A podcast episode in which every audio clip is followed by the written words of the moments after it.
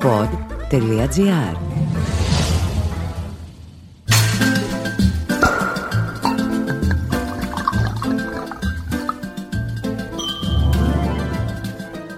Καλώς ήλθατε και πάλι στο μεθυστικό podcast «Ίνος ο Αγαπητός» με τον Ινολόγο Δημήτρη Χατζηνικολάου το οποίο από σήμερα θα μοιάζει όπως είπαμε με ένα ολοκληρωμένο γεύμα τριών διαφορετικών γεύσεων.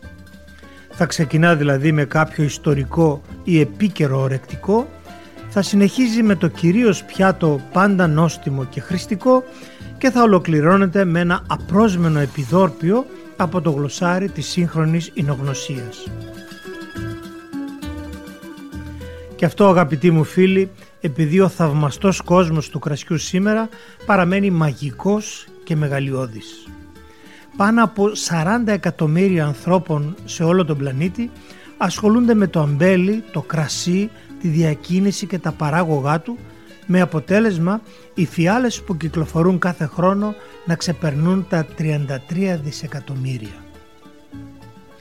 Πράγματι η εμφάνιση του γυαλιού ως υλικό άλλαξε την ιστορική πορεία του κρασιού. Ήδη από τον 18ο αιώνα όμως είχε εκτιμηθεί δεόντως η σημασία της φύλαξης του ίνου σε γυάλινα μπουκάλια, γεγονός που βοήθησε αμέσως το προϊόν να ταξιδέψει σε όλο τον κόσμο. Για ποιο λόγο όμως το περιεχόμενο της πλέον αυτής δημοφιλούς φιάλης περιέχει ακόμη και σήμερα 750 ml κρασί ενώ θα μπορούσε να είναι του 1 λίτρου αντί των 3 τετάρτων του; Οι εκδοχές για το μέγεθος του κλασικού μπουκαλιού που υιοθετήθηκε από όλους είναι πολλές και διάφορες και διεκδικούν όλες την πατρότητά του.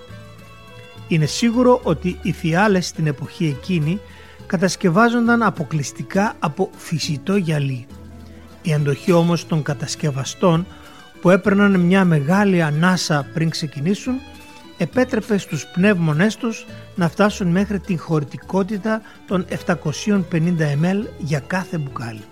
Στη συνέχεια τον 19ο αιώνα το εινεμπόριο μεταξύ Άγγλων εισαγωγέων και Γάλλων εινοπαραγωγών του Μπορντό δέχτηκε με ευκολία αυτή τη μονάδα αφού τα κρασιά μεταφερόταν σε βαρέλια των 900 λίτρων που ισοδυναμούσε με 4 βαρέλια τύπου Μπορντό των 225.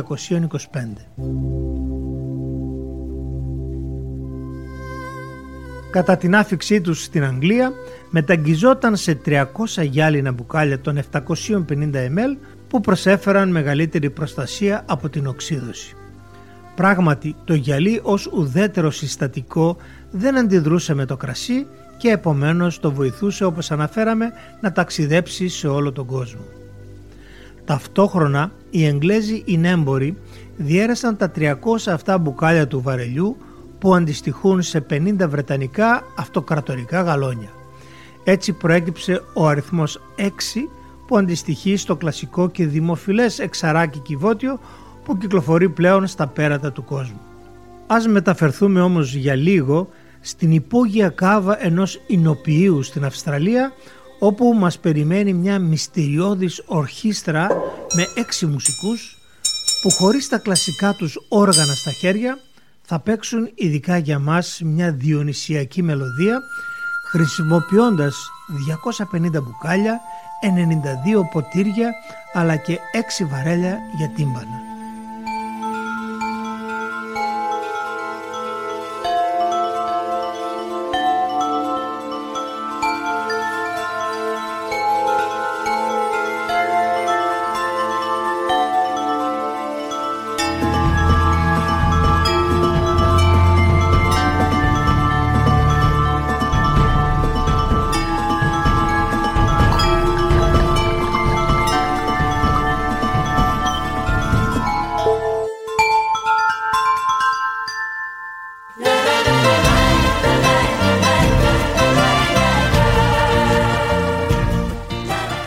Ενδιαφέρουσα γαστρονομική αλήθεια που επιβεβαιώνεται περίτρανα στο τραπέζι είναι η εντύπωση που έχουμε όταν ένα συγκεκριμένο κρασί σερβιριστεί σε διαφορετικά ποτήρια. Τότε κυριολεκτικά οι γνώμες διήστανται.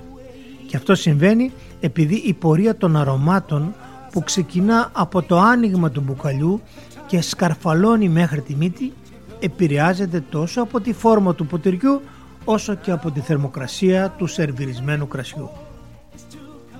Και μια και το έφερε η κουβέντα, δίκαια επικράτησε η φόρμα της κλειστής του λίπας ως το ιδανικότερο ποτήρι της εινογνωσίας. Αν την προσέξετε καλά θα δείτε ότι ο πυθμένας εμφανίζει μεγαλύτερη διάμετρο από ότι το επάνω μέρος. Αυτό υποχρεώνει ακόμη και τα πιο ντροπαλά αρώματα των κρασιών να περάσουν από ένα αόρατο ανάποδο γυάλινο χωνί και να οδηγηθούν με τάξη και ασφάλεια προς την ανυπόμονη μύτη. Εννοείται ότι στο ταξίδι τους αυτό φλερτάρουν ευγενικά και με το οξυγόνο που στερήθηκαν μέσα στη φιάλη με στόχο να ελευθερωθούν και να μας εντυπωσιάσουν. Και με αυτό το ποτήρι συχνά το καταφέρνουν.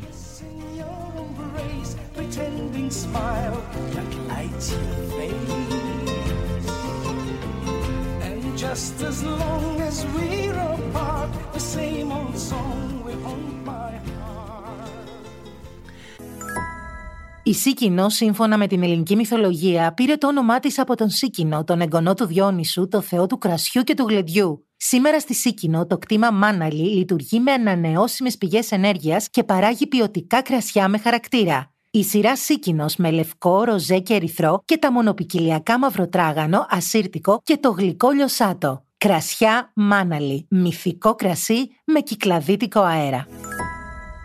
Ήλθε κάποτε στα σεμινάρια ένας ιδιόρυθμος μαθητής που από την πρώτη στιγμή μας ζήτησε να έχει δύο ποτήρια για το ίδιο κρασί. Παρότι μας παρεξένεψε το γεγονός, δεν του φέραμε αντίρρηση, καθότι όπως ξέρετε ο πελάτης έχει πάντα δίκιο.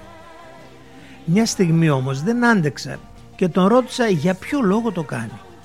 Μου εξήγησε λοιπόν ότι είχε ένα κολλητό αλλά φιλάστενο φίλο, τον Πέτρο, με τον οποίο τα πίνανε μαζί αλλά τον καλέσανε πρόσφατα και έφυγε στην Αμερική για θεραπείες. Τσούγκριζε λοιπόν τα δύο ποτήρια έτσι απλώς για να τον θυμάται. Ο καιρός περνούσε και τα ποτήρια του κρατούσαν συντροφιά μέχρι που τις προάλλες ήρθε περίληπος και μου ζήτησε ένα μόνο ποτήρι. Τον ρώτησα λοιπόν λίγο επιφυλακτικά μήπως συνέβη τίποτα δυσάρεστο στον Πέτρο και αυτός μου είπε ότι ο Πέτρος είναι μια χαρά εγώ μου λέει πήγα στο γιατρό και μου είπε να το κόψω. Από τότε πίνει πάντα μόνο ένα ποτήρι, το ποτήρι του Πέτρου.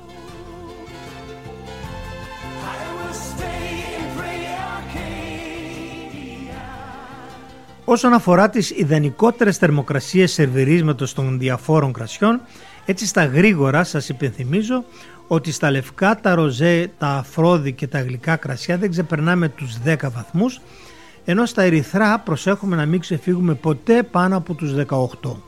Πάντως οι κανόνες αυτοί, χωρίς να είναι δεσμευτικοί, συνεχώς διεθνοποιούνται δυσκολεύοντας οποιαδήποτε ανέμελη κατανάλωση. Εννοείται βέβαια ότι το ποτήρι της γευσηγνωσίας το κρατάμε πάντα από το ποδαράκι για να μην το ζεσταίνουμε με την θερμοκρασία του σώματός μας. Ποτέ όμως δεν χουφτώνουμε το ποτήρι από το σφαιρικό του τμήμα με ολόκληρη την παλάμη παρόλο που ο αείμνηστος Παπαγιανόπουλος το συνιστούσε στον Κωνσταντάρα.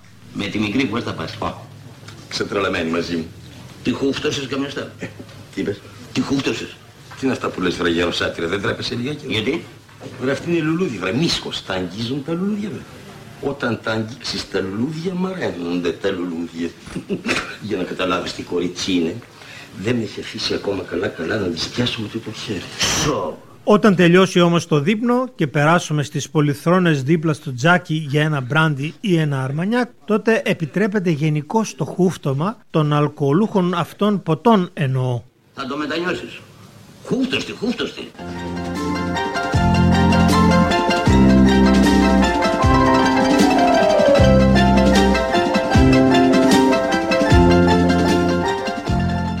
Είναι αλήθεια ότι η πρόκληση σε μια παρέα να θεωρηθεί κανείς η δήμον του ίνου είναι πάντα δελεαστική.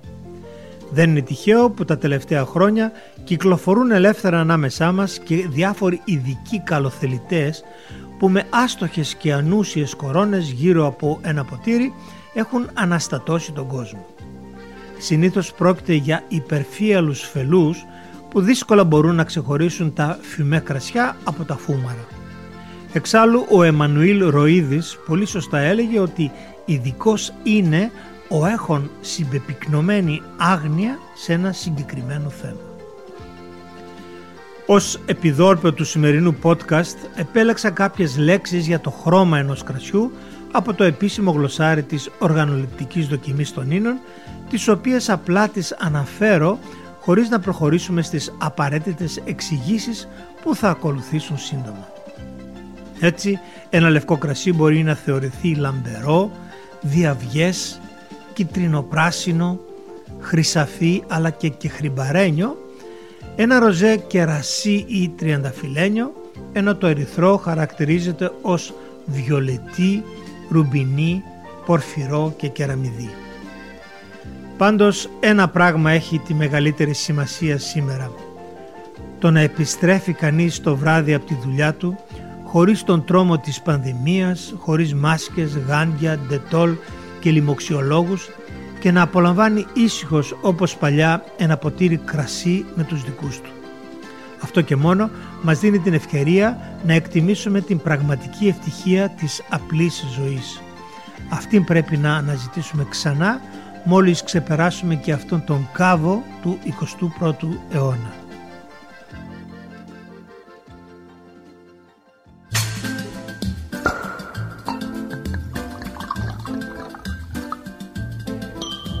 Ακούσατε το podcast «Ίνος ο αγαπητός» με τον εινολόγο και γευσιγνώστη Δημήτρη Χατζηνικολάου από το pod.gr.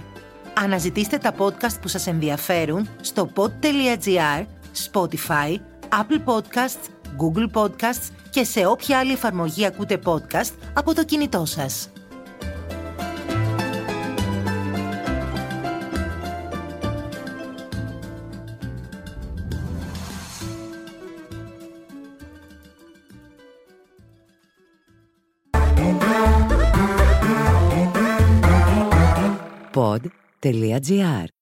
Το καλό να ακούγεται.